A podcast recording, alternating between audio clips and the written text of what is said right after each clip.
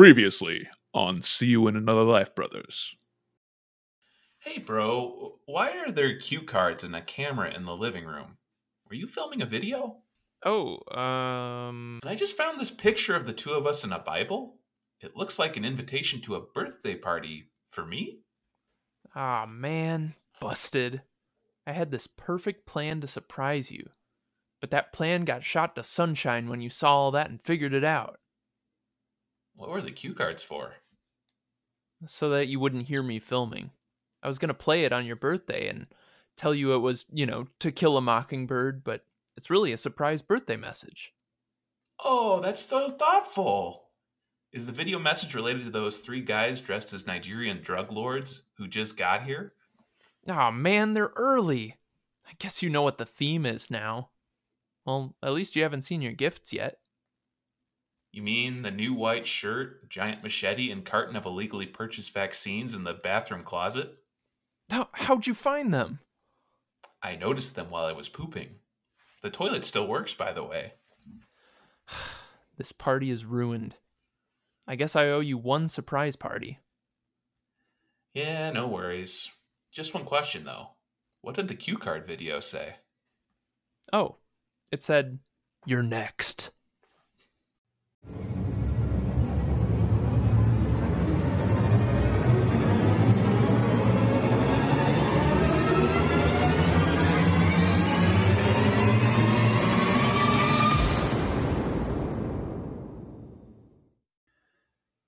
Hello, and welcome to See You in Another Life Brothers, the show featuring two guys who are just a couple regular dudes who like kicking back, popping up a few cold ones, watching some Lost, being swell and being chums, and you know, just having a good old good old time.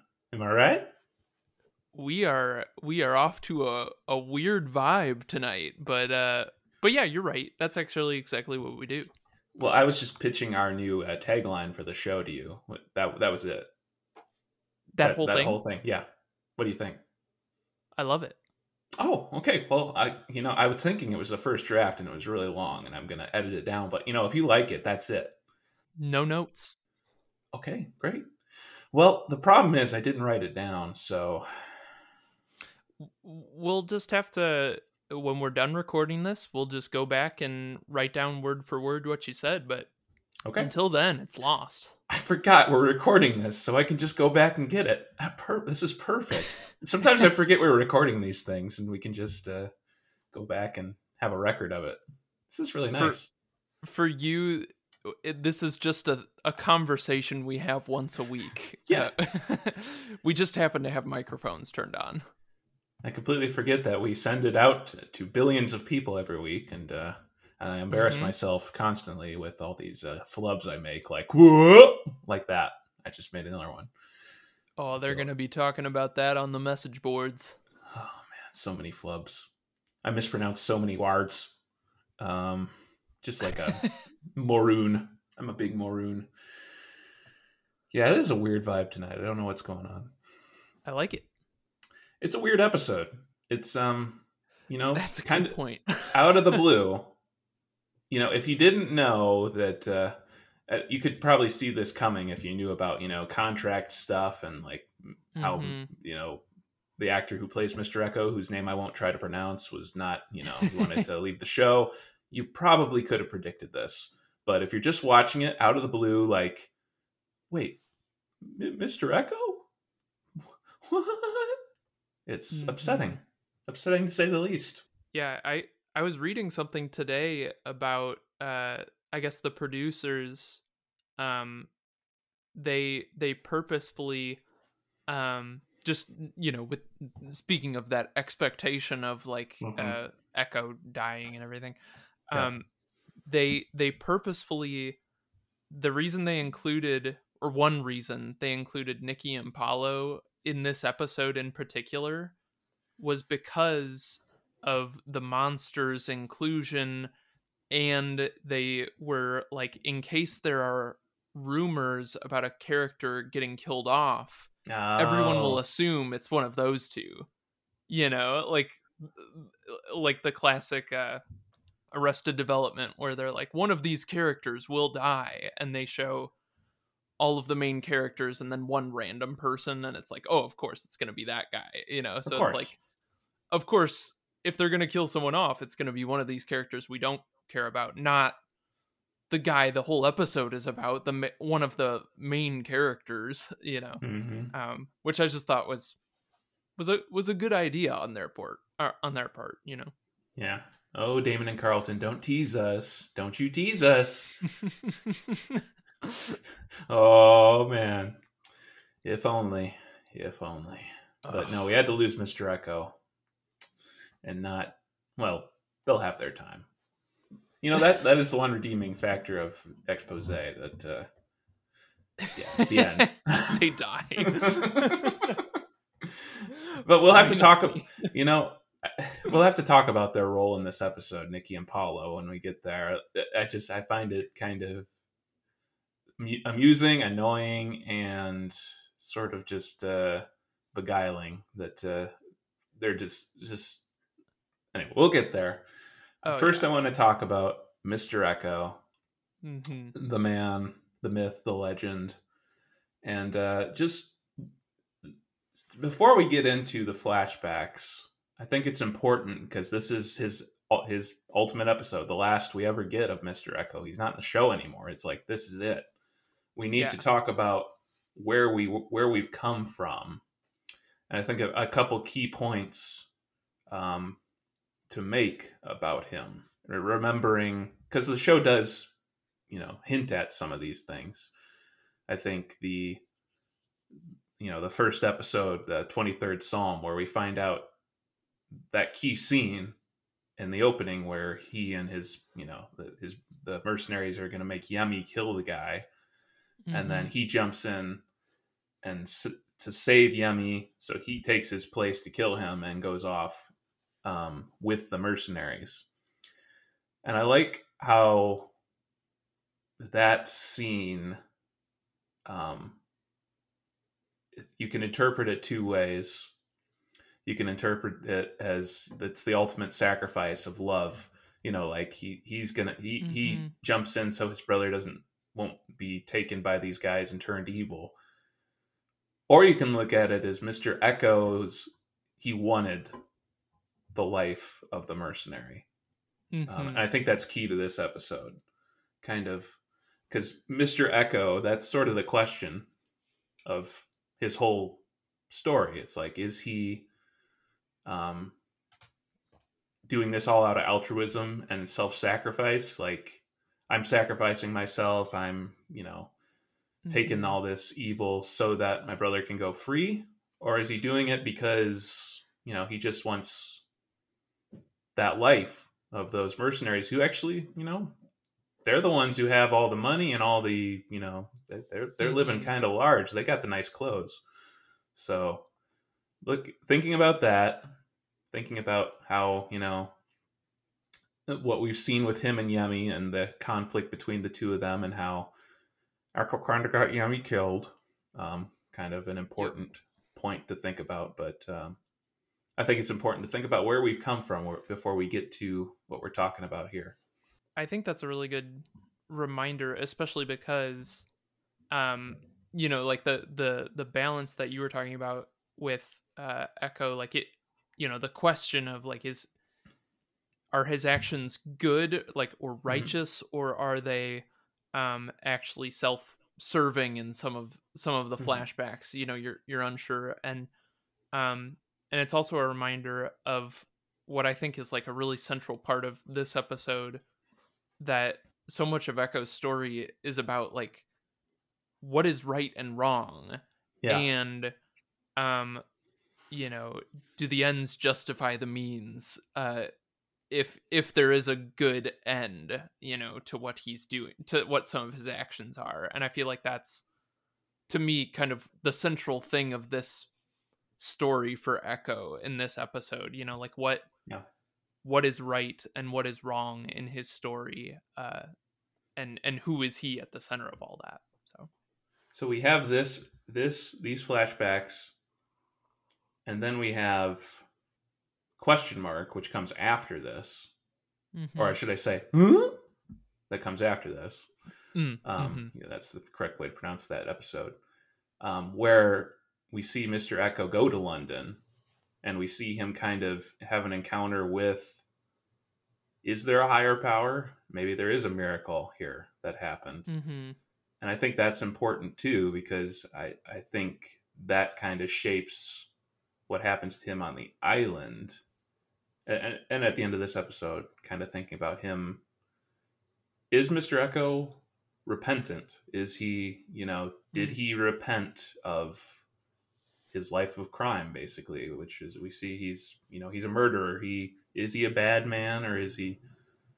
And I think there's, it's interesting to think about that kind of that gap to get to this episode as well, um, especially Mhm. for the island stuff. So a lot to ponder here. It's a very there's it's a very dense kind of tangled web Mr. Eko is in with a lot of different factors weighing on him here. hmm Yeah, and the, a lot to ponder even after, you know, it, after this episode is done. Like w- one thing that's I I both like and dislike about the episode. I think Mm-hmm. is that we don't. There's kind of a weird conclusion to it. You know, like it, it feels very open ended and open to interpretation in some ways. Um, Mhm. which is kind of cool because Eko is kind of a mysterious guy. Um, yeah, but we'll get there, obviously. You could interpret it a couple different ways. You could interpret it as a tragedy. You could interpret it as a sort of a uh, redemption story, even kind of. Some you know, some people might see it that way. So, yeah, I'll have to see what we come up with here. But let's Yeah. talk about this these flashbacks. This first scene, which is really the earliest we see of Eko, because it comes before him Mm. saving Yemi. Mhm. Um, and it's important to point out that Mr. Eko is stealing from a shed with food in it that I feel like that's food for the village. Kind of Mm. like hmm or I don't know, maybe that's someone else's shed he's opening. But it almost feels like he's stealing something that would have been given to him eventually. I don't know, you could interpret it that way or you could but Yeah. he's like Yemi is hungry, so that precedes any moral or ethical thing that you could think about like stealing is wrong but Yemi's hungry. That's more important. And as the sister who comes to him says, No, hunger does not matter. You have stolen. Confess to God because that that supersedes hunger. hmm So immediately we see Eko kind of trying to overtake God. I think is what you Mhm. could even say here. But anyway, yeah. What, what do you think of this first scene?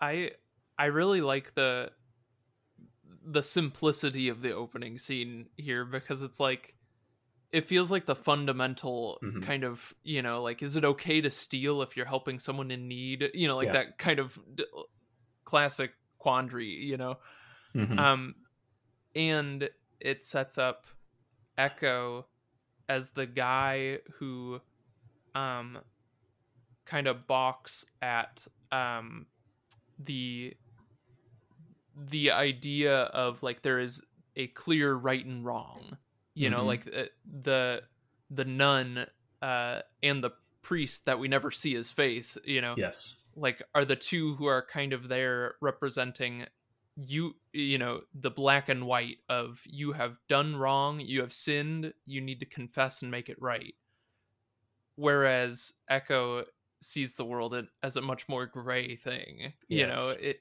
my brother is hungry so i was helping him. Isn't that what you're supposed to do you know? Um and yeah i just really like the simplicity of that image uh, setting up everything complicated that comes after it you know? Um because eko is the guy who sees the world in a more complicated way than just right and wrong. Yeah, we got black and white, we got gray, and I think the black and white figures as well. I think that Eko sees the power there, like this this faceless priest who is sitting behind this curtain, almost like he looks Mhm. at that and goes, "This guy holds my fate in his hand, basically, and this woman is just telling me to confess, and I have no choice." I think those two those two figures are fascinating, and he's starting to think of it like this is oppressive almost. Um, and I think also another fascinating thing in the episode is the is Jesus on the cross, sort of at the center.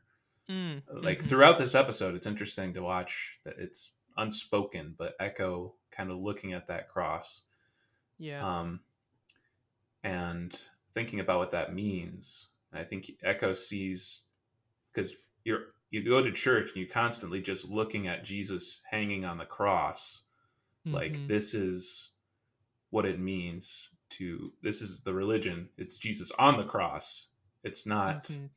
almost you know resurrection afterwards perhaps even yeah. kind of like cause i made the connection with the sister saying confess and she's just com- just stern confess and i made the Mhm. connection to the glass ballerina the opening scene we see there with sun Interesting. Yeah. because her dad there is no grace as you remember from that episode Yeah. here there's a key element missing i feel like even though it's implied it's not Mhm. embodied where it's like confess and you will have forgiveness and you will have grace it's just confess you are condemned um Mhm.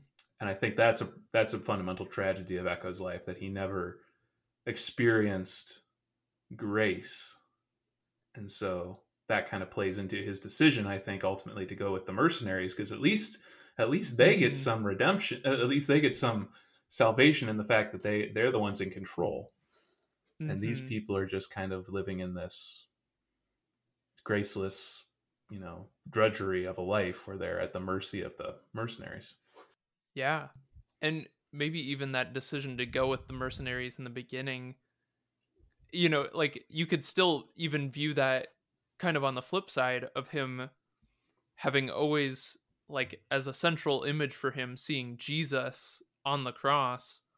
Maybe he goes with the mercenaries thinking like that's that's what I'm supposed to do. I'm just supposed to take pain upon myself. You know, Mhm. like I'm supposed to accept this for the sake of my brother and everything. You know, like sure if if that's the main image you know it's it's just interesting that you can still see it from Yeah. several different ways you know it's all about eko's motive and it's kind of it's unspoken so it's Yeah. it's you can interpret it.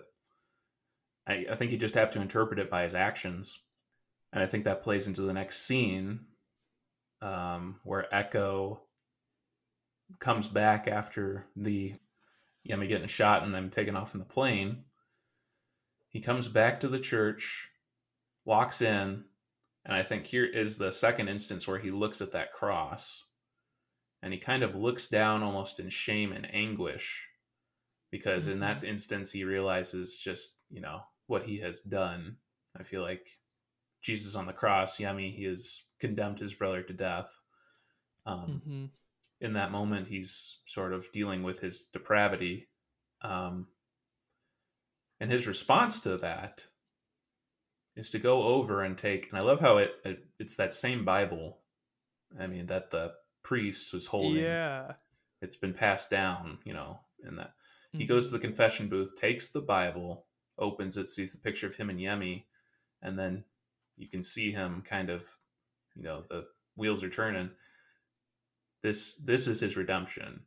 He is going to become the priest and do it the right way this time. Mm, i feel like that's what he's thinking. It's like i'm going to i'm going to do what yemi mhm. couldn't do and i'm going to you know seize power as a priest maybe i i totally think that's right like i i view that opening scene like the priest especially because we never see his face i think that's such an effective choice yeah that we don't see his face. So to me, that's like he represents God as like the judge, you know, Mhm. uh, who you know who's there, or at least the intermediary, you know, between yes Eko and God. And now, Eko is the guy in in those clothes uh and he picks up the bible and it's almost like him at this place now where he gets to take the place of the guy who who judges what is right and wrong you know Yes.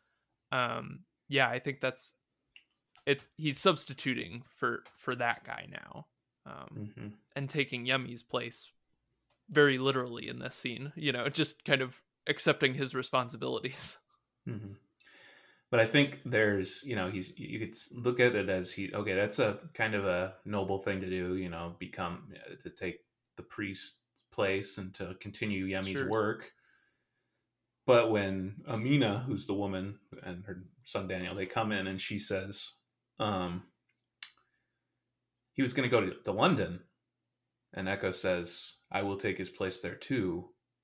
You get the Hmm. sense that why is he going to London? Like, why? Why would he leave? He's going to leave the church then and go. Mhm. And you get the sense that okay, and you see that he does go to London, and we Mhm. see what happens there. He's trying to get free and go to America eventually. So Mhm. This is all part of. This is not altruistic. This is selfish. Like you realize that where he's just looking for and and we see it more with him trying to sell the vaccine later beneath the surface of it there is a selfish motivation i think ultimately that we see in this um Mhm.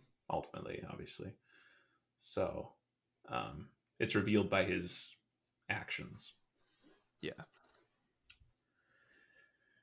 And then the fact that um this next scene where uh, the altar boy um, sees Mr. Eko, and I love how this, this cleaning his hands with holy water. And I love how it's paralleled by him drinking the water in the uh, on the island when he goes. To Oh the stream. yeah.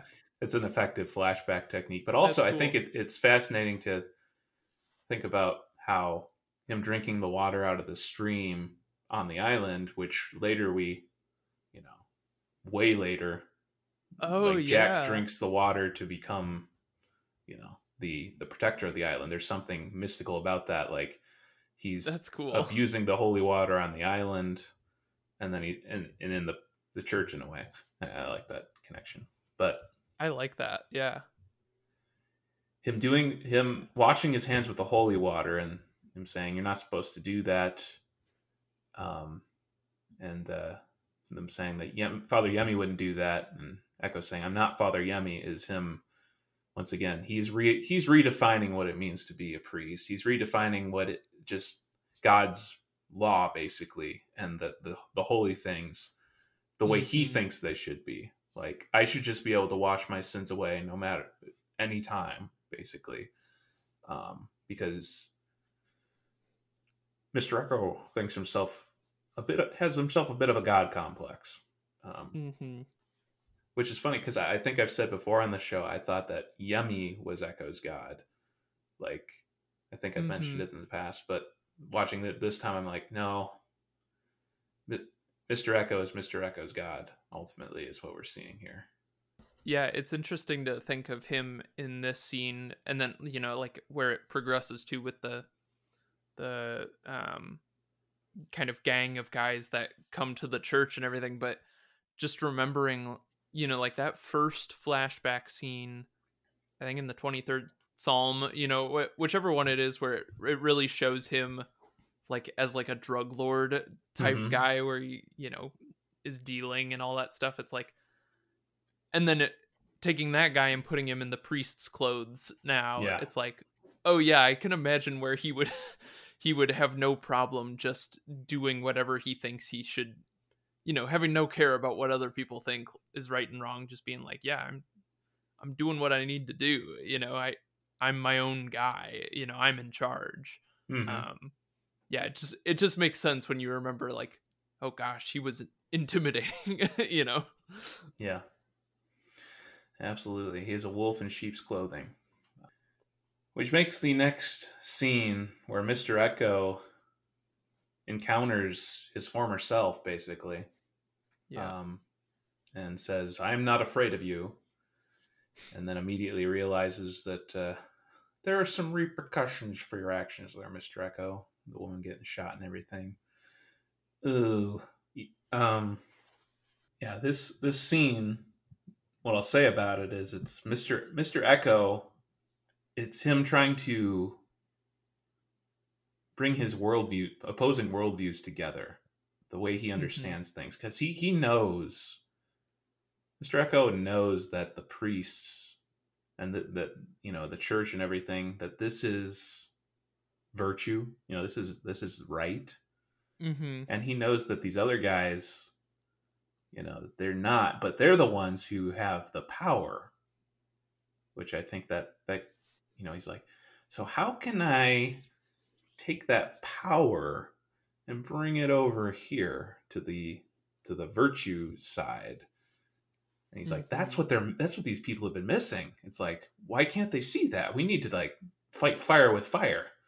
And right. so instead of, you know, going the way of truth and, and suffering for that eko's like no we have to defeat our enemies instead of love our enemies perhaps you could say mm-hmm. yeah he's he's viewing it like like a drug lord like a mm-hmm. rival you know drug lord not as the guy who is meant to be like the shepherd of the sheep you know mm-hmm. of this community he's uh instead he's yeah, he's still the wolf, you know, like you were saying. And yeah, and so he decides I'm going to take it into my own hands. Um, and uh, I'm to try to get some money for these vaccines myself, I guess. You. Um, the conversation between him, him and Amina when the, he goes over and he's asking about the vaccines, you can tell it, it, the wheels are kind of turning in Eko's head. Like,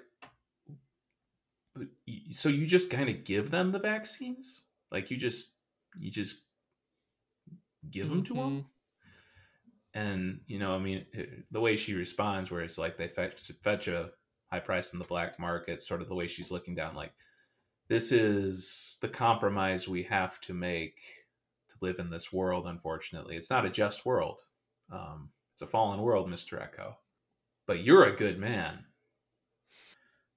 so she she declares that Mr. Eko is a good man because she reminds him of Yemi. Eko proves her wrong. He goes and he's he's going to sell them for his own profit.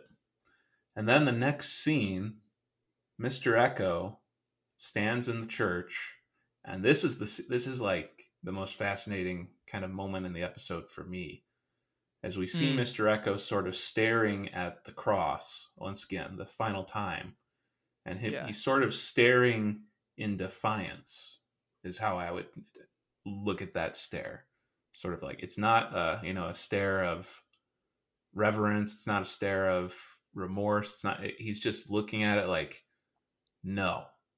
That's mm-hmm. not how that is not the the path to uh, salvation or the path to you know i've made i have a better path. And so you can't tell me what to do basically. Don't tell me what i can't do perhaps yeah. uh, to christ there. And he's he's in defiant contempt. And then these mercenaries come in. I love the turn of the mercenary saying you thought you could do this without me knowing. You don't know who i am. Yeah. And then mr eko turning the tables on them and saying you don't know who i am. Mm-hmm.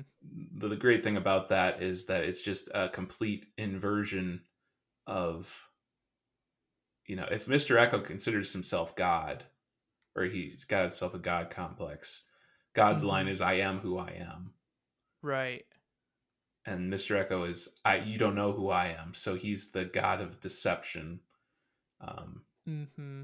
And so that that's how he chooses to enact what he sees as justice in this world by deception. I hadn't thought of that kind of connection in this scene. Like I, I had thought about, you know, like Eko as kind of being his own, mm-hmm.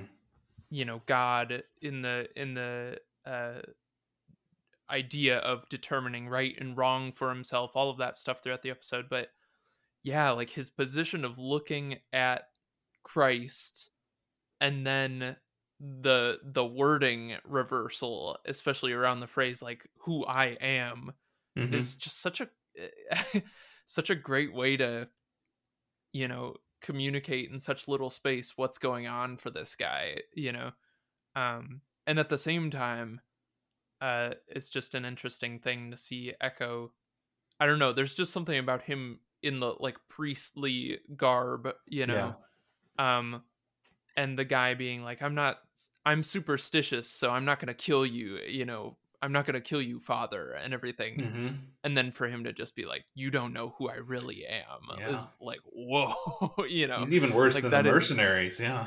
yeah he, he took out you know what is it like four guys you know and yeah. it's just eko's crazy you know hmm And so this is his ultimate act of I have the power. I am the powerful one.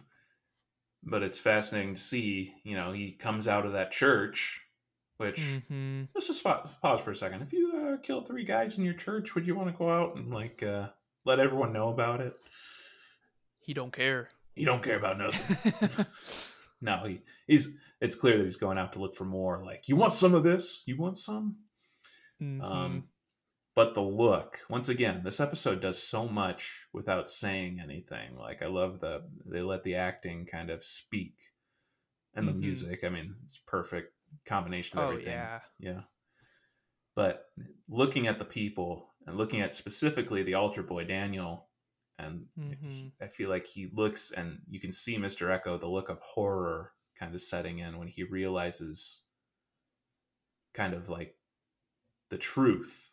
I think he's Mhm. hit with sort of like there is kind of a higher moral order than the one he is, and it, it's sort of kind of setting in for a second with him. Like he feels shame maybe a little bit yeah for a moment.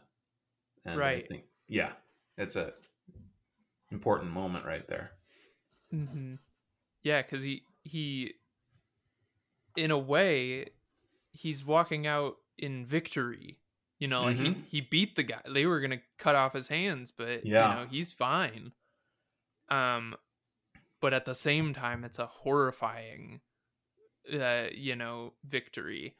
Yeah. Um, and yeah, it's just kind of an interesting thing. Like, in order to um, survive that encounter, or at least come out of that encounter uh, unscathed, uh, he had to kill a bunch of guys, and that's um, he he has to face that reality as as he sees the community looking at him, and yeah, that to me that's always been like one of the more haunting images from Lost is him standing there with the bloody machete. You know, I've just always thought that was just Hmm. such a like heartbreaking, like haunting image.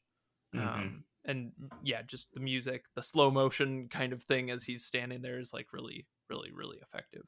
But and then the scene following it, where the altar boy asks him, Are you a bad man? My mom says you're a Hmm. bad man. And Eko's response, like, you know, he had the moment where he's like, maybe there is a higher authority that, that says this is bad. But now I think this response kind of shows that he's he's come back and he says, Only God knows. I feel like that's him kind of saying, You can't you can't judge me. Um and if we if I go with my interpretation, which I still feel like he's kind of saying like I say if I'm a good or bad man, basically, with that line. Only God knows. Mhm. And then Eko tries to justify his actions by telling him, "Hey, you got your vaccine. Um, so that's cool.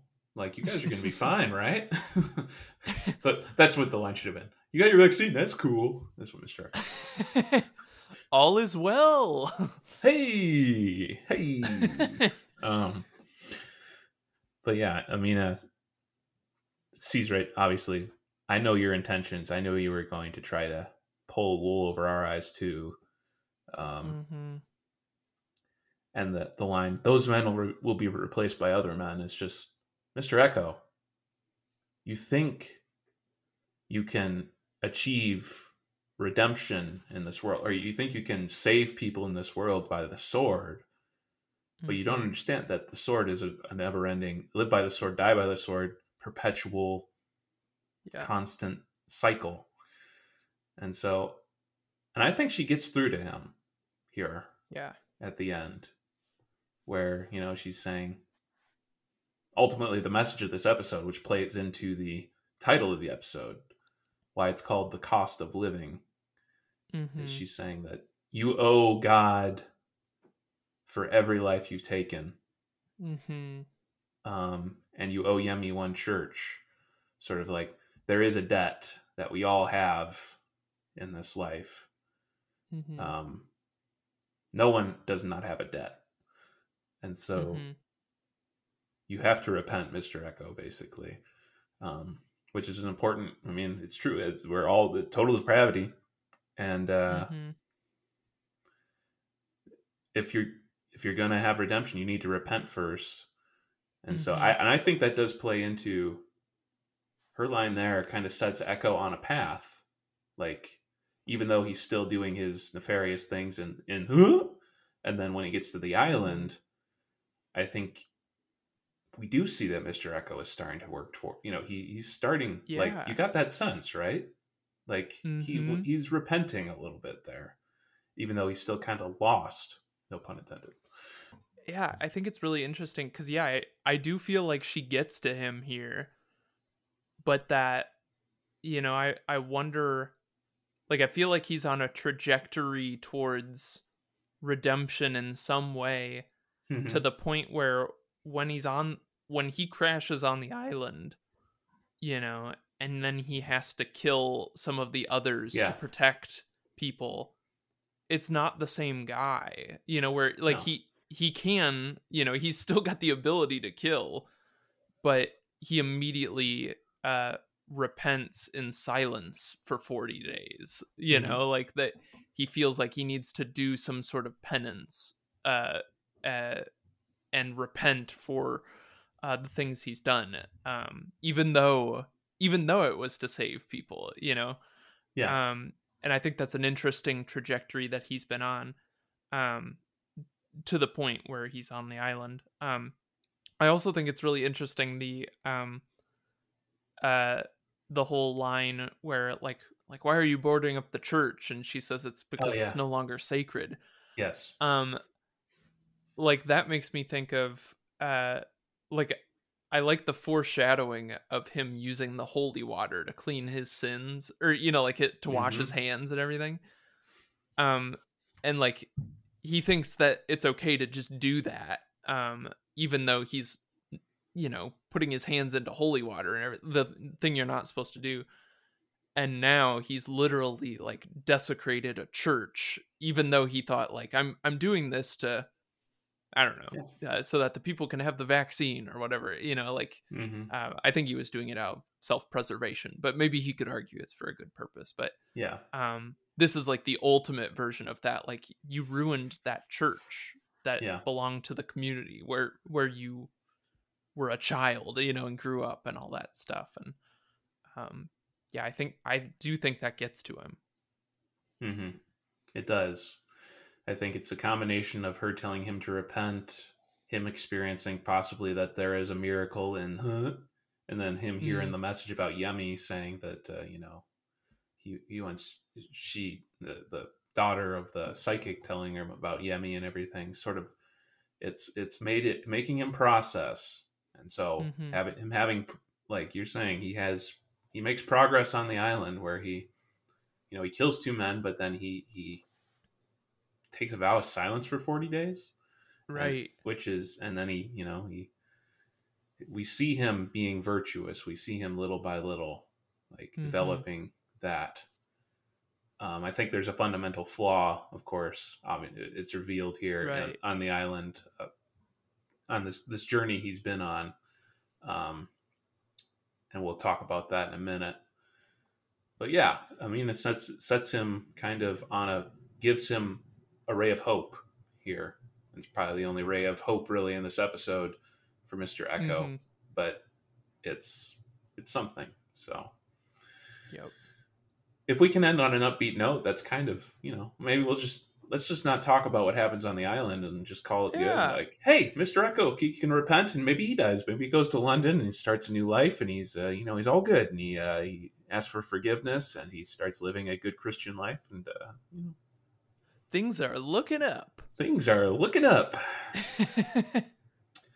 Oh boy. Oh yeah. Well, we'll talk about the downer of the rest of this episode, but we'll take a break first. We'll be right back with more See You in Another Life Brothers after this. Welcome back to See You in Another Life Brothers, the Mm. show with two swell guys who like being swell and having beers and all that. Jet, I, I can't, I can't have that be our tagline. I'm sorry, it's just too Eh. long. I'm good. It's okay. I'll abbreviate it. I, I think I'll just call it "See You in Another Life, Brothers." The show. Just the first. Yeah, yeah. It's a that show. works. Actually, it's a lost pot. The lost podcast. That's that's our. Oh, tagline. that we actually do have a tagline. a lost podcast, right? Anyway, Yeah. we need to get better at our branding. Is the moral of the story. Anyway, so Mr. Eko on the island. Where did we leave off with him? Oh yeah, he got mauled by a polar bear. Poor guy. And then he got saved by a weird bald guy with mud on his face. And now apparently he's just been laying unconscious for like two days. All right. Just do days. you ever do you ever sometimes just s- describe something from Lost and then go like, "Man, this show was weird." Yeah. Because just now you're like, "Oh yeah, he was mauled by a polar bear." it's like this show was weird. that happened a couple episodes ago. That happened. And then And a bald man saved with him with hairspray and a lighter? hairspray and a lighter. Yeah. Hmm. You you know, I take it back. This show isn't weird. It's awesome. It's It's amazing. awesome. Amazing. amazing. Know what else is amazing? Hurley. And what I love about Hurley is that even when he's barely in an episode, he can still have that line that uh, sums up the whole episode. Stay alive, dude. That's it. This all That's Mr. it, Eko. yeah. All Mr. Eko had to do in this episode is stay alive. Like, not go after Yemi. Not you know stay al- alone. He could have gone down Mhm. into the even gone down into the question mark hatch and he the pearl. He would have been fine. He would have survived if he Mhm. had stayed with the other people and stayed alive. If he had lived together.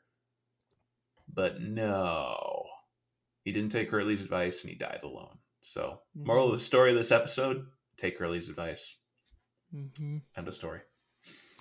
To be fair, he was like half dead most of the episode, and and he was able That's to true. stay alive. So you know, he he lasted most of an episode. He tried. It's pretty good. I mean, it it is. You know, he did have the deck stacked against him when uh, you know his uh, undead brother sets his tent on fire. Yeah. What, what the is heck? with that? Like, yeah, okay, you you had to use the lighter to like illuminate your face and everything, but did you really have to like just set the tent on fire? I know the man in black is evil, but seriously? Seems like overkill to me. It, this episode does feel a little bit like the Man in Black just goes rogue, and suddenly it's just like I'm just gonna mess with this guy. You know. Well, it's important to note that yeah, I think you you and I are both on the the same wavelength, and it's pretty clear that yes, this is Mhm. as we see it. They're very consistent throughout the show that you know if a relative, someone, Christian Shepherd, different ones are alive, then it's the man in black inhabiting their body, and we see here even in this Mhm. episode. I love how it's consistent where Jack found the coffin in um, White Rabbit. It's empty, and Christian Mhm. Shepherd's up walking around. Then Eko goes to the plane.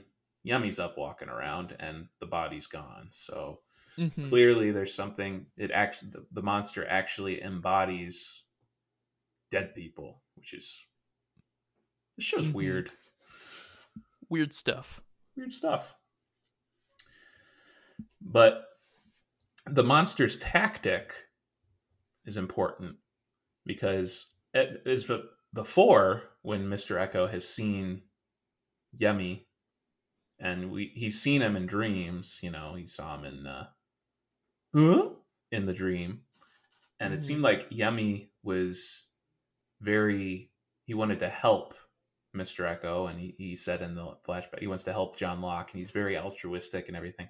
Here we see a Yemi on the island who's very dour and very. It's time to confess. It's time to be judged, and he's taking a different tactic here. He's playing on Mr. Eko's guilt, which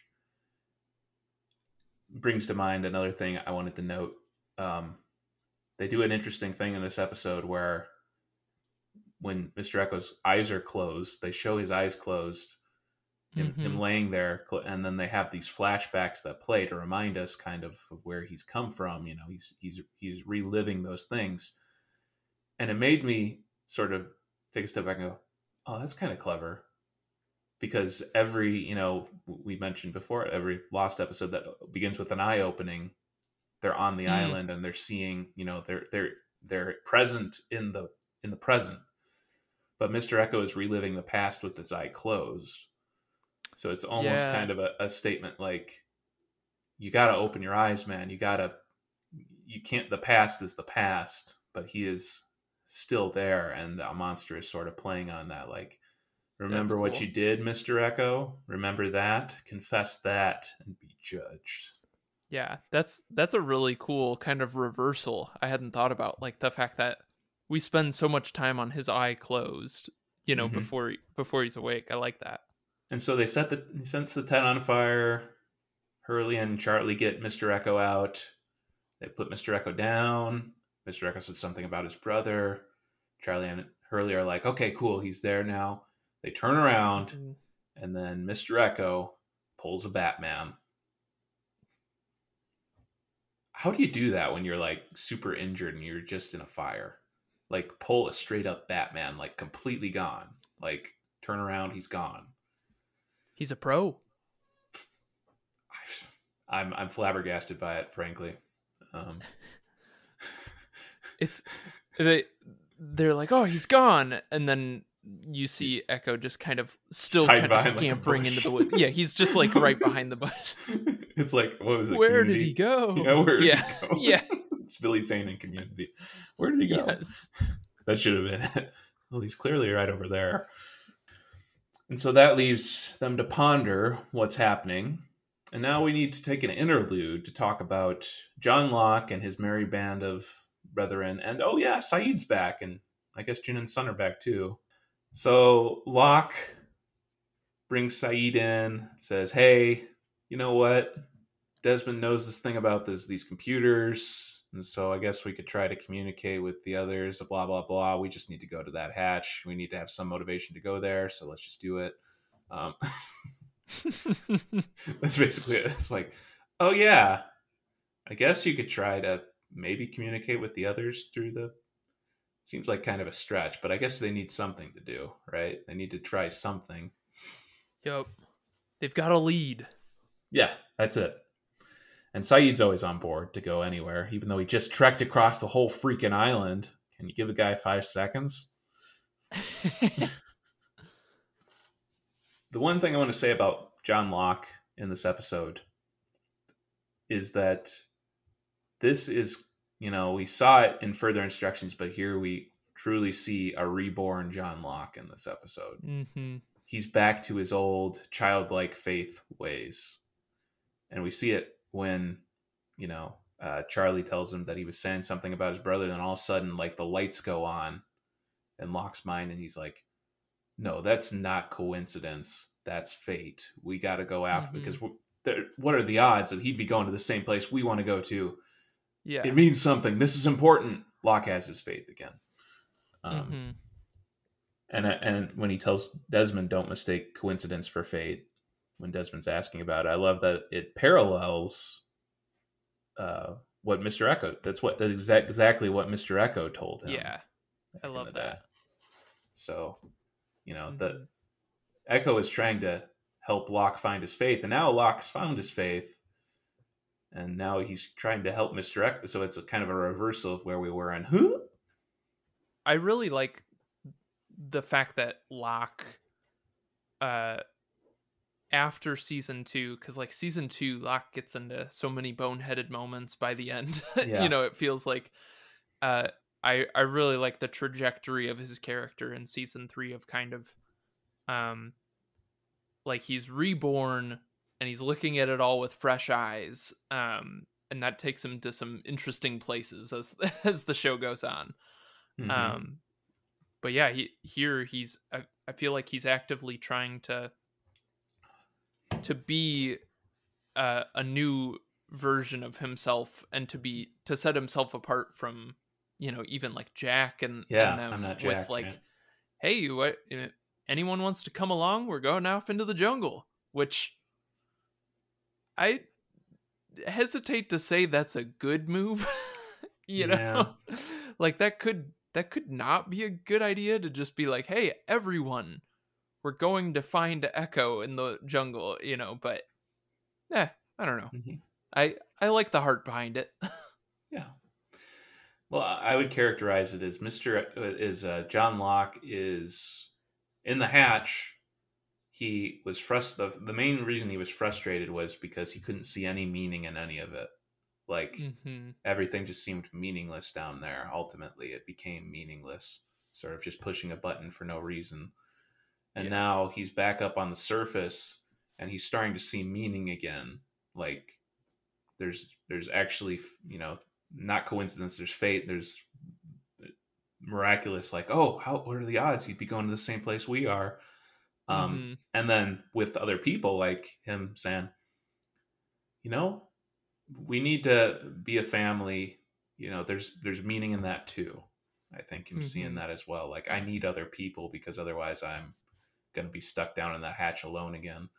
Um, right. so we see that as well. Which is a good thing but locke is still kind of he's trying to find his faith is still kind of just directed and sort of like ah not really certain what it is. He thinks Yeah. it's good. Uh, and we'll we'll see more of that later when he talks to eko. But in the meantime let's see what what mr eko's up to. Walking through the jungle kind of stumbling around. Holy crap machete! Yeah exactly poor guy. What the f- i'm injured here and then you're throwing a machete at me? And then it's these guys who are like guys i killed before? Uh, what's happening? Uh, yeah it was weird when suddenly his voice was exactly like that. Yeah. what's happening? What's happening? Uh but yeah mr eko the monster um reminding him of his the sins of his past once again reminding him that you are you have a weight that you need to confess um Mhm. confess, confess, confess.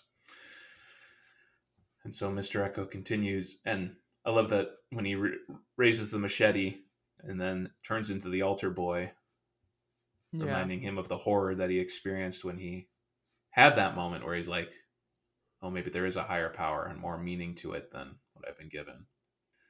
Mr. Eko's going through a long, dark night of the soul, and he's about to encounter his doom. The monster is going to is sneaking up on him and then flees when other people show up. Like Yeah. when Locke and all of them show up, which goes, you know, like you're always saying, bad things happen when you're alone, good things happen when people are there. There's something to that. Like the monster can't get Mhm. you when you have other people with you. They have your back, sort of thing. hmm Yeah. Yeah, I think that's a really, really cool part of this episode that, like, Eko, when he's on his own, um, he he both has to face his own demons as well as just the straight up threat of death, you know, crouching behind him. Um, but yeah, then once once people are around, you know, they're trying to help him. Obviously, like they, Mm-hmm. uh, and and it's kind of cool that the monster representing death, kind of in a way, you know, like the threat of of death flees. Um, Yeah. and yeah, I think that's like a really uh, this episode is kind of a microcosm of a lot of the show in that way of like yeah when when characters uh, go off on their own, bad things tend to happen. Um, Mhm. But together, they they can they can survive. So Yeah. And I think there's something to like it's John Locke specifically who comes out. Um yeah, and the monster and, and it plays into the next scene where he he's talking to Mr. Eko about um or not the next scene but the scene after that where he's talking to him about what you see. I saw a very bright light. It was beautiful. Like speaking Mm. of walkabout and yeah, Mr. Eko going, That is not what I saw. Um, the monster is taking two very different tactics one with Mr. Eko and one with John Locke. It's different things to Mhm. different people. Um, and the monster can't let John Locke see kind of the true nature of it, which is basically just straight up I'm going to be whatever I can be to manipulate a person. yeah. I I feel like that's one of there's something to me that's so like I just really like um how nonchalant the show is in in giving us Locke saying to Eko, Yeah. I saw a very bright light. Like, wait, what? Yeah. you know, like just all of a sudden we get Locke just matter of factly saying what he saw at that very pivotal moment. And it's so interesting that it's not what we what we expect because we've seen the monster at this point, and it's like, wait, what's going on here? You know, Mhm. Locke is experiencing something very different than what Eko is going through. And I I just love that they just drop that reveal, you know. Yeah. And and we as the audience are kind of like piecing together like okay, there's something messing with these guys, you know. So there's Mhm. there's a force on the island that is misleading someone. Um Mhm. and we we don't know what to make of that. But Eko uh immediately is just like, you know, that's not what I saw. That's not that's not what's actually going on here, man. Well, Mr. Yeah, Mr. Eko, like, it, and I think it, it's that scene that we skipped over where uh, Locke is like, "Are you looking for Yemi?" And then Eko like just oh yeah. straight up goes at his neck, and Locke says, "What are you so afraid of, Mr. Eko?" Sort of like, Mhm. and it's speaking the the the disconnect between the two guys, which I love how it's kind of reversed from huh, where in that episode Locke was completely like skeptical of any meaning like like that the force of the island was anything good and and Mr. Mhm. Eko was totally convinced that no this is good this is the where the monster is leading us that's good now it's reverse where Locke is like what are you so afraid of this is this is good the the island is good the monster is good and Eko is like Eko's not thinking of it sort of as the island. It's just sort of like yemi is this specter who's haunting him now and forcing him to confess, and sort of like Mhm. this is not good. um, yeah. and so they've reversed roles here. mm-hmm. They can never see eye to eye. Yeah, it's funny they they they crisscross throughout it, and um, that's uh, you know just kind of taking a second and thinking about their different trajectories. That's kind of a cool thing that that the writers of Lost accomplished in giving us these two guys who we would consider like you know the the men of faith of you know the show Yeah. in in different ways that they were never really in the same place at the same time you know as far as like mental emotional states Mhm. um but it it never gets boring between the two of them i think that's kind of a i don't know that's just kind of an interesting thing to think of in in retrospect Yeah. Lost is sort of a show. There's quite a few of them. Misconnections, like sort of like Jack and Yeah. Locke are similar in that way, and Boone and Mhm. Locke. I feel like we're a are sort of. It's all. It's always Locke. Like Locke always misses the opportunity. Helen and Locke. Locke. Locke is always. He's he needs to connect with someone, but he just can't connect with anyone. Unfortunately, because he's always kind of like not on the right trajectory. And there's other characters Yeah. like that too, but we're just thinking of Locke right now. So we find out that Yemi's body is gone when they look at the uh, the plane, and Eko is kind of left to kind of wonder what to think of it. And then Locke gives him Eko Yemi's cross necklace. Mm. Um, and I think that's also symbolic of uh, Miss, Miss uh, Locke in this episode. He's trying to help Mr. Eko. He's trying to, you know, like come down with us, be with us, you know, like like he's saying to the rest of the people, we need to live together, sort of that mm-hmm. he's trying to live out what Jack Jack's you know mantra live together die alone actually do it Mm-hmm. um but Mr. Eko is too fixated on Yemi to do any of that so he stays up on the surface and uh, everything goes fine and he's fine let's go down into the hatch and I'm sure he's, he's gonna be fine Once again, staying on his own. You know, Yeah. it's not good. never goes well but let's talk about this interlude in down in the hatch for a second Mhm. And specifically, let's talk about um, Nikki and Paolo Ugh. and their contributions to this episode. Nikki figures out they needed to give him something to do. So, and it, it's something that should have been incredibly obvious to like all the characters that like these TVs are for other hatches. And I believe Mhm. also like didn't Locke see that it was a a feed of the the swan Oh and- yeah. In yeah. So he, Uh-huh. he saw that one of them goes to that in that Mm-hmm. episode. So they should already know this. But they need to justify their existence in this episode Yeah. somehow. So it's like hey guys these tvs go to other places. And way to go nikki. Way to be useful in this episode. The the only way I can see it uh uh working where it's not obvious is if they they just assume like Locke just assumed like like oh all of these TVs are supposed to show The the, hatch. Yeah. you know like the one hatch like a bunch of different spots of it but only one TV was working and it is well don't mistake coincidence for fate but like it is funny that the one that was working when Yeah. they went there before is their hatch you know of course hmm yeah but But you're telling me that Sayid wouldn't wouldn't put two and two together. You're telling me that I mean even Desmond like, you know, wouldn't put two and two together. well desmond has brain damage he's seen the future That's right. um He's been Sayid it's He's no been longer walking season for- two Yeah, oh so yeah. Sayid is is going through a slump right now He's not the MVP anymore. That's right. yeah he had his Mhm. time to be the mvp so uh Yeah. Yeah. hmm And Locke's too busy thinking about his good friend Eko up on the surface to, you know, to put two and two. So, okay, it makes Mhm. sense. and uh Paolo is there to uh Yeah.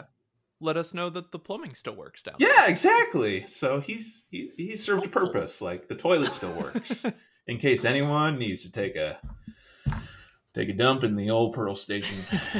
it works. Of course, actually, we don't know if it still works because flashing forward to expose, he he never actually uses that toilet. Um, He Hmm. just uh, takes something out from behind it, but we won't talk about that for now. so we don't know if the toilet. He actually doesn't serve any purpose on this other than to be Paolo. come on man Come on, man. Yeah, so they uh, get the TV going, and uh, there's uh, Cyclops on it, and um, I love how Locke stares at, at it with just such childlike wonder. Like everyone else is like, "What the?" F-? And he's like, "I guess they'll be expecting us. I'm so excited! More adventure!" I it's so funny because I feel like uh this is this is clearly a show from a different time. Yeah, You know, uh because I feel like a lot of shows today would fill every episode with stuff like this where it's Yeah. like, "Oh, there's another guy somewhere on the island with a camera and like I wonder what's going to happen there." You know, like like all this world building stuff and this was like a really surprising thing for them to include like oh there's just a guy somewhere you know hmm um uh and I feel like they don't do that all the time in Lost in the same way that I don't know a lot of a lot of world building like shows that are movies that are just obsessed with spin-offs and different things do Yeah. it today it seems like um Lost did it and clearly had a plan like later this season we're going to see that guy you know Mhm. They did it the right way, where they didn't. That wasn't the point of the episodes. It was kind of like a, a nice, nice bonus. But the characters were always like, "We're focusing on Eko this week, and hey, we'll we'll sprinkle in some just some fun stuff that will kind of subtly hint at hit mysteries on the island." But Yeah. uh, that's what I liked about it. So that's going on down there. Meanwhile, Mr. Eko hanging out, you know, looking at the picture, reminiscing about maybe better times, maybe worse times.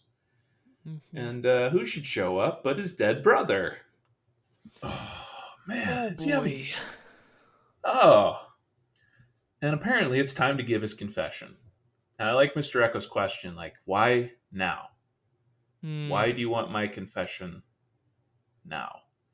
Which is a very good question to ask and something maybe he should have pondered more. Like, Hmm. why now? Sort of when I'm at my most vulnerable and most disoriented and most, you know, Mm, mhm. it almost seems like it maybe trying to take advantage of me when I'm not, when I don't have my faculties all together. yeah Uh, but then we come to the final showdown uh, between Eko and Yemi, this Yemi figure. And this scene, I think we need to break it down. Um, with Mr. Eko handing the cross to Yemi as sort of a reminder, like this is, you know, I I lo- I was the one who owned this cross at first. You got it because, as he puts it, I have not sinned. When I was a young boy, I killed a man to save my brother's life. I am not sorry for this. I am proud of this. This is not sin. This is just what I needed to do to survive. It's sort of Mr. Eko out of his frustration out of this moment where it's like, okay, you're forcing me into this corner where you want me to confess and you're guilting me. Well, you know what?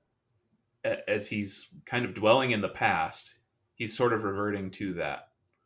And he's saying, no, I'm going to reclaim that position of being God and saying, this was not sin. This was just my will. This is how I I did not ask for this life but I have it, and so I'm going to do with it the right way according to me. I feel like I've always kind of thought of this scene um, in some way as similar to um, it's it's hard not to think of biblical imagery with Mr. Eko, but I, I feel like Yeah. it reminds me of Job um, Uh-huh. in some ways because like as he's I don't know as he's like walking around even before you know and he's calling out for Yemi and he's walking past like that giant tree and all this like just big open landscape and stuff and he's just calling out into the open you know um it reminds me of like Job calling out like asking for a trial you know asking for God to you know show himself you know like why why has all this befallen me you know? Um but then then when he's able to have the conversation he um says like I've done nothing wrong um and it's almost like he's uh yeah he's he's justifying himself and part of it is true Mm-hmm. but I think that he overstates his case quite a bit. You know, like he did do things uh I in order to survive, but he also you know stole and he, Yep. he took from people and he was he was a warlord and he did all that stuff and he he killed those four guys when they were not going to kill him. Uh, You know, they I mean they were going to cut off his hands, which is terrible, but you know like Mhm. he he went beyond what he needed to do to survive. So he overstates his case a bit.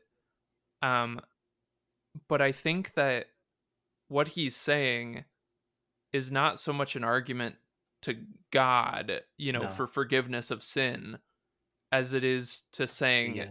to Yemi yeah. like don't you remember where all this began like when we were kids and i saved your life you know like i've that's the thing that set me on this trajectory you know Mhm. um and it, where i've ended up to the place where i needed to do all these bad things you know the world is not just black and white it's it's Mhm. gray and it's it's complicated but the reason i'm where i'm at is because i saved your life you know? Um and yeah i don't know i just think it's it's an interesting thing where throughout the episode we've been seeing eko be his own god in some ways. Mhm. here he's still kind of doing that in a way if you view it as trying to justify like make things right or wrong or, or make things that he's done that are wrong to view them as right. But i also think at the same time he thinks that he's just talking to his brother um and that changes some of the things that he's saying. So i don't know i like i like the ambiguity of this scene and then also the the mysteriousness i've always i've always appreciated of just yemi's simple response of Yeah. you know you speak to me as if i was your brother. Like that's so terrifying. Yeah. like such a chilling twist like uh especially when you when you've only viewed up until this point in the series and you have no idea about the man in black and stuff it's like what's going on here? You know? It's yeah it's such a complicated thing. And i think thinking about you know knowing what we know that this is the man in black mm-hmm. is yemi what this ultimately reveals to me is that the man in black th- had the wrong strategy or uh, misfired basically mm, he he thought he had Mr. Eko hook line and sinker. He thought he had had done it. Like he's like I've got this man who is clearly you know repentant in that he's you know he he's feels the weight of his past wrongs. He's building a church for Pete's sake to replace the the one his brother had built. Mm, he's sort of thinking that okay this is how i'm going to do it. I'm going to embody his brother and i'm going to take advantage of his guilt. Mm, i'm going to you know use his brother as the high priest as the one who is the like this is the man of god that you have to confess to mhm. and he thought that that would get Mr. Eko. But what he failed to um, account for was what you're talking about, where Mr. Eko lives in the gray. He still lives in the gray area. He's reverted back Mhm. to it by reminding him of his past. He's brought Mr. Eko back there. And by kind of threatening him with it's time to confess, time to be judged, he's sort of brought out that old side of him that's like, Mhm. no, this is this world is is messed up and the only way to salvation is to use the wor- the the method of the world to bring good Mm. out of the world and Mhm. so you you coming here on your high horse and saying that i've sinned against a higher power nah. Yeah. Fundamentally and and what's sad about it is that it's mr eko sort of like confused. It's kind of like john locke ultimately. Mhm. that's why this episode you know it's sad that mr eko dies but it doesn't hit me emotionally. It just it just makes me feel kind of like oh bummer. Like yeah. because he he dies kind of lost like i don't understand as john locke's last words were um, right where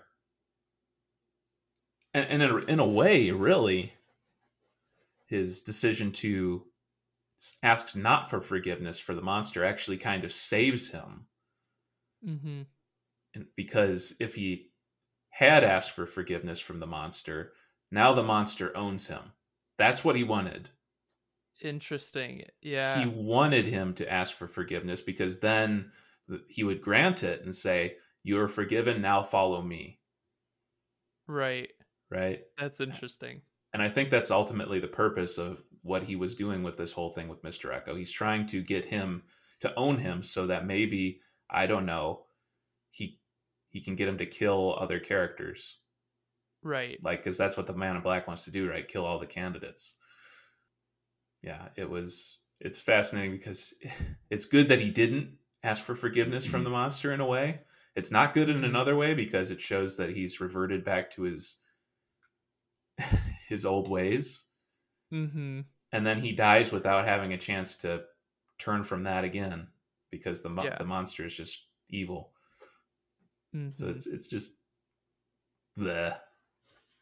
That's my summary of this episode. Bleh.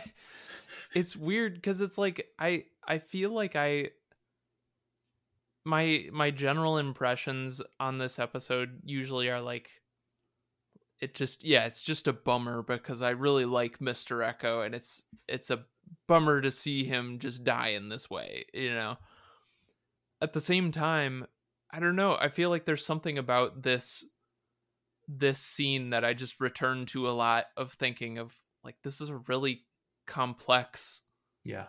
sort of thing that's going on for him like is this a obviously it's a tragic ending cuz he dies right afterwards but what what does it really say about his whole story that this is this is what he has to say at the end of it you know i Yeah. feel like there's There's no there's different ways you can see it you know there's no closure. I think ultimately Yeah. is the problem we have with this because it's like, I mean, they have the moment he he dies, and they have the moment where they show him and you know as a kid. I think that's sort of their attempt at like, sort of mm-hmm. him walking with his brother there.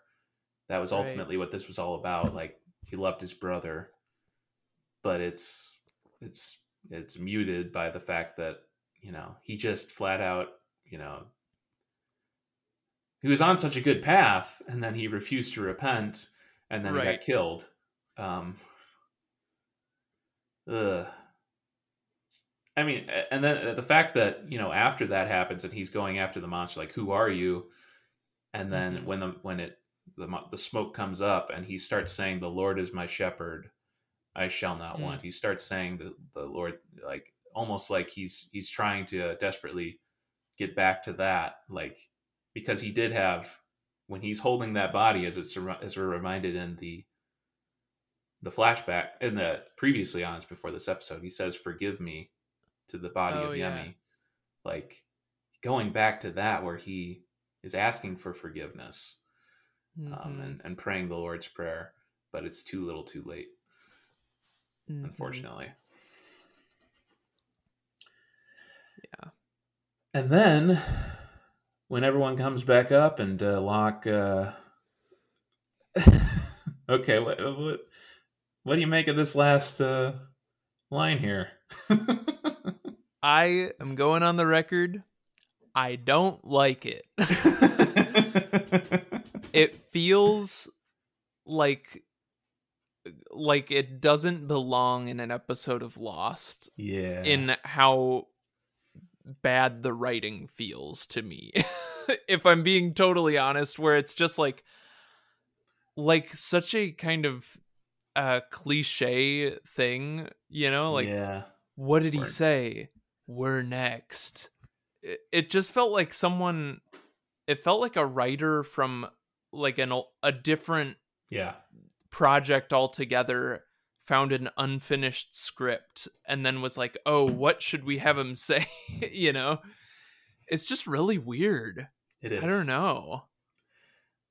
The way I'll justify it, the way I'll I'll try to make it work is that Yeah. I say that the monster slammed him into the ground, killed Mr. Mhm. Eko, and then for a second inhabited his body, and Yeah, said John Locke, "You're you're next." Like the, this is the monsters, the, the Man in Black. This is the best he can do. He couldn't claim Mister Eko for Mhm. himself, so at the last second, he just kind of haunted the, all of Yeah. them with that.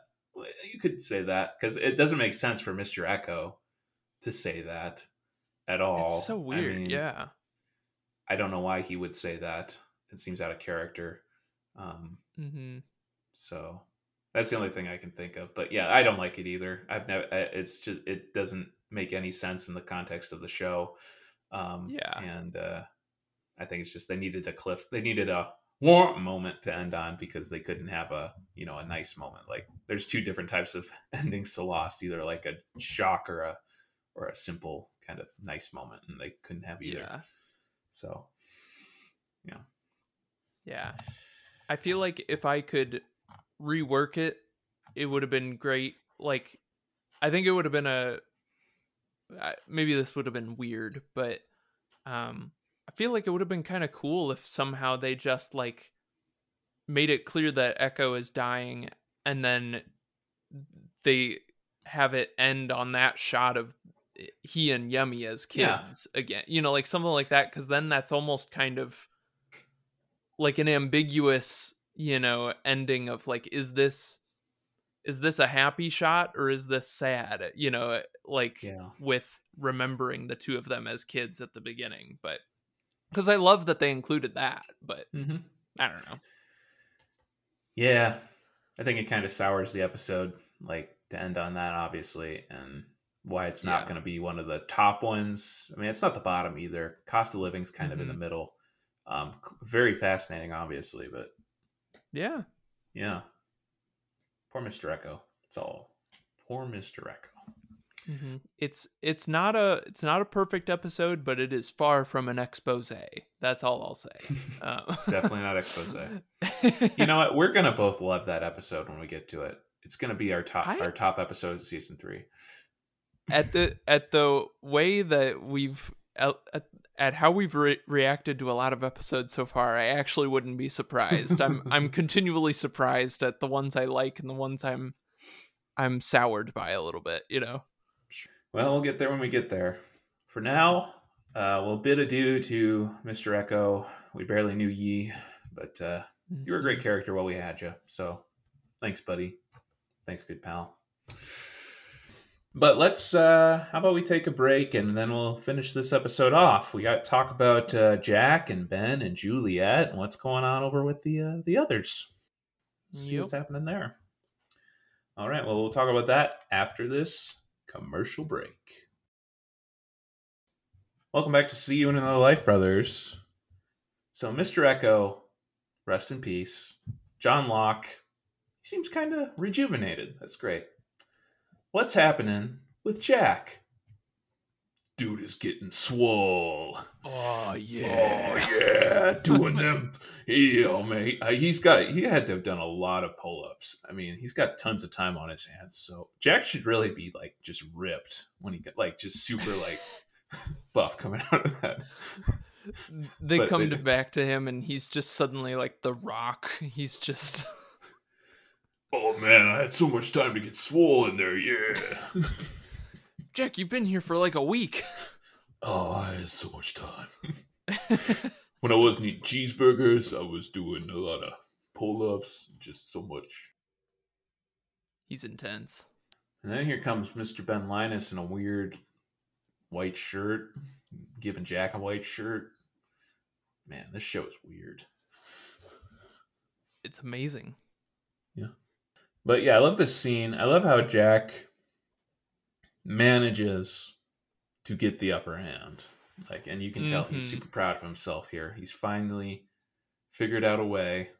Like, he's not pulling on that chain anymore.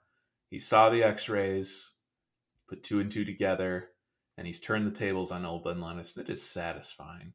Oh yeah, Oh, I yeah. love that.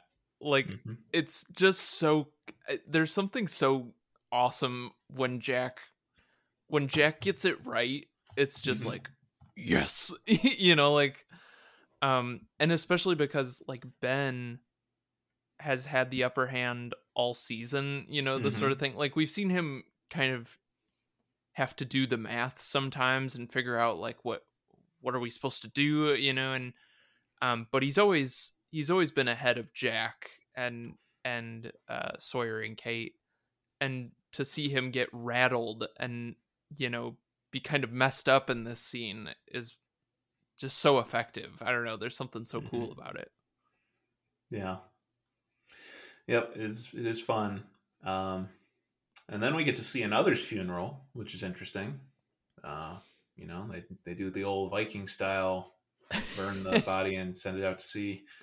And I- it just the, the unspoken things, but like the white shirts and just Mhm. like the the strange sort of religion that's the Mhm. other religion is just they, they they have a temple eventually we find out too it's sort of just this weird Mhm. mystical sort of thing that they never really speak about but it's fun just to kind of like these people are they're they're a cult um Mhm. Yeah. Well, and it it's it's one of those things where um I was reading on uh of course the reputable source Lostpedia yes of course. um but they they were saying uh you know like they're in cultural you know motifs or something it was talking about how like the wearing white at funerals is a uh is traditional in like Hindu Hmm, uh funerals.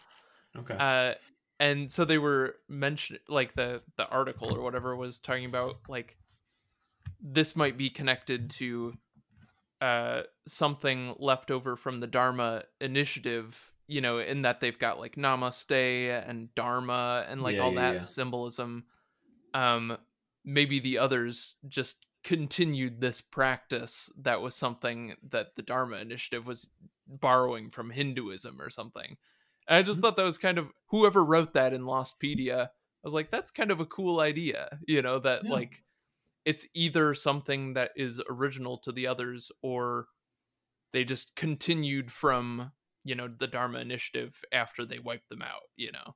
But yeah I, I tend to think probably original to the others because you know Ben Linus didn't care for the Dharma Initiative too much, but that is true. and they had they did you know there's weird stuff there's the statue and all that and so it kind Oh, of yeah. fits into that sort of whole thing like just some sort of weird mystical religion that these people have um Yep.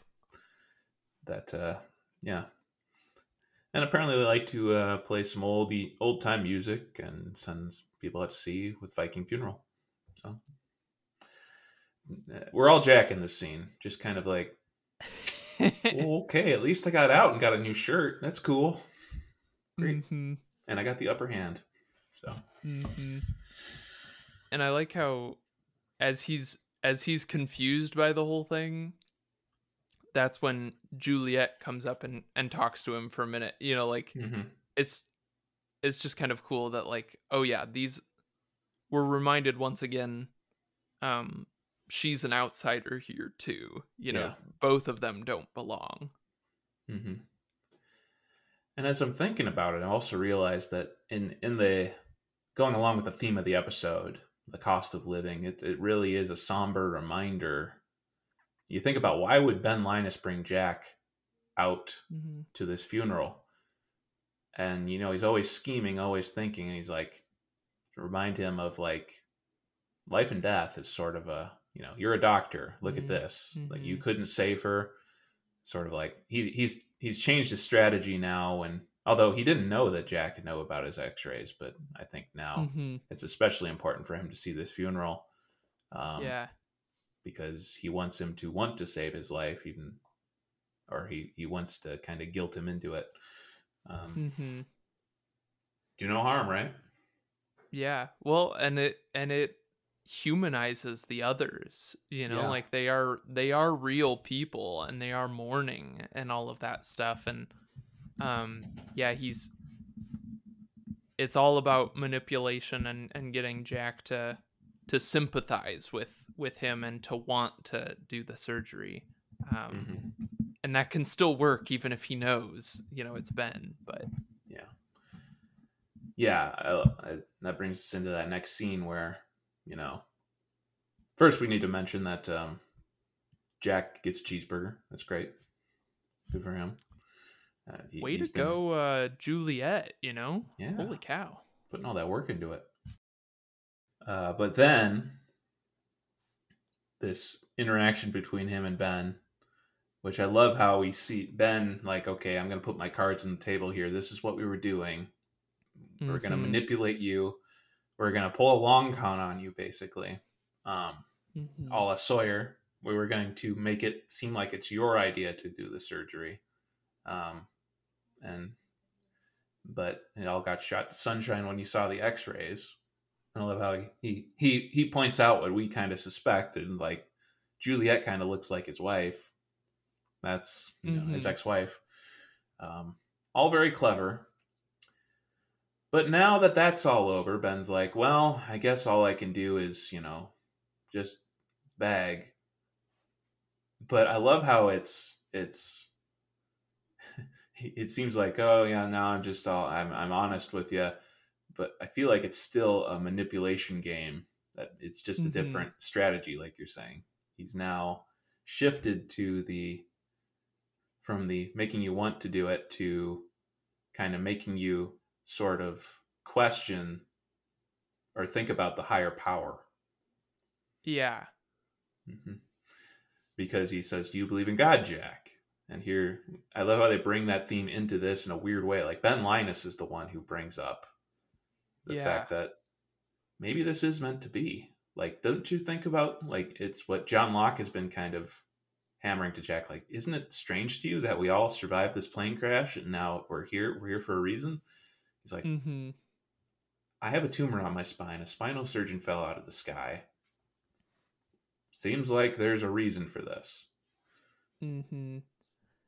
Yeah.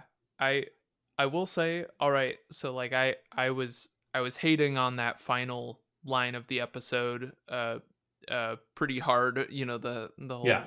uh ending um and the writing there.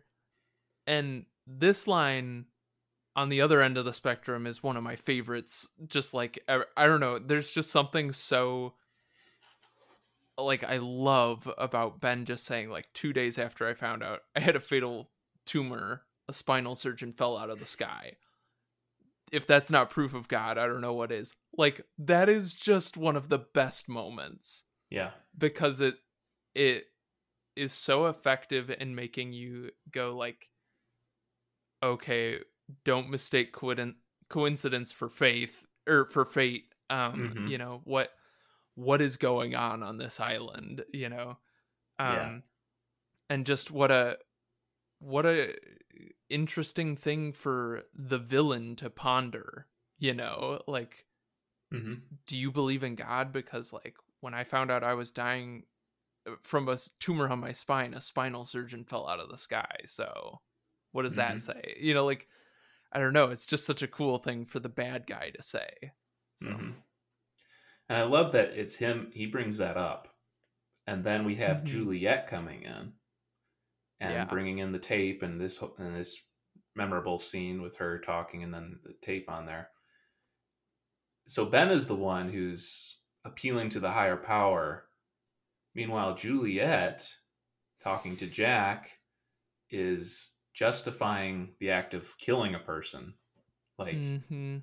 saying and I love the the dichotomy here of her saying um, to him, speaking to him and saying, uh, where was it? Um, I haven't. Um, he deserves to live. Basically, I thought I had it in my notes. I wanted to get the line right, but um, yeah, saying that he deserves to live but on the in the tape it's saying that you know uh kill him basically. So the, the long and short of it is um oh yeah it's a, doing this she says doing this surgery is the right thing to do. It's because he deserves to live. But she's basically giving him free reign to kill him in the video. Um and just Mhm. and then saying you have free will jack but then saying tell me to turn off the video and sort of like now jack is Yeah. almost subtly saying you don't have free will here. You ha- this is the only your only option. You have to kill him, and sort of leaving Jack to kind of ponder what he has just witnessed here, which is that maybe the cost of living is not as simple as just saying, "Oh, Ben's a bad guy. We'll kill him and we'll get fr- get away free." mm-hmm. Maybe there is sort of a a higher moral order that uh, Jack has to follow here. So I like the Mhm. ambiguity that it ends with, and we're left to ponder it too. What's Jack Yeah. going to do? Yeah, it's oh man, it's such a good cliffhanger, and I I love the like that's such just such a classic scene, Juliet Mhm. with the the cards doing a whole Love Actually thing. I think that's Yeah. the movie where they do Yes. that, right? Mm, or a Bob Um, Dylan thing? Yeah. yeah, Bob Dylan. Yeah, um, and yeah, I like the. It's just such a cool idea for her to have a tape and doing that, and Mhm. um yeah really just leaving us at a place of like what in the world is about to happen at- in the next episode the mid-season finale or whatever Yeah. you know Mhm. um like that's a kind of perfect uh penultimate uh episode uh cliffhanger of for for jack at least you know like what what is going to happen to him what's he going to choose so mm-hmm. Yep. We'll have to see if Jack decides to, you know, kill to get free or maybe do something else. Interesting. Interesting. But that'll be next time, like you're saying. I think we can close the book on uh, the cost of living. Solid episode. Not the best, not the worst. I'd say right in the middle of the pack.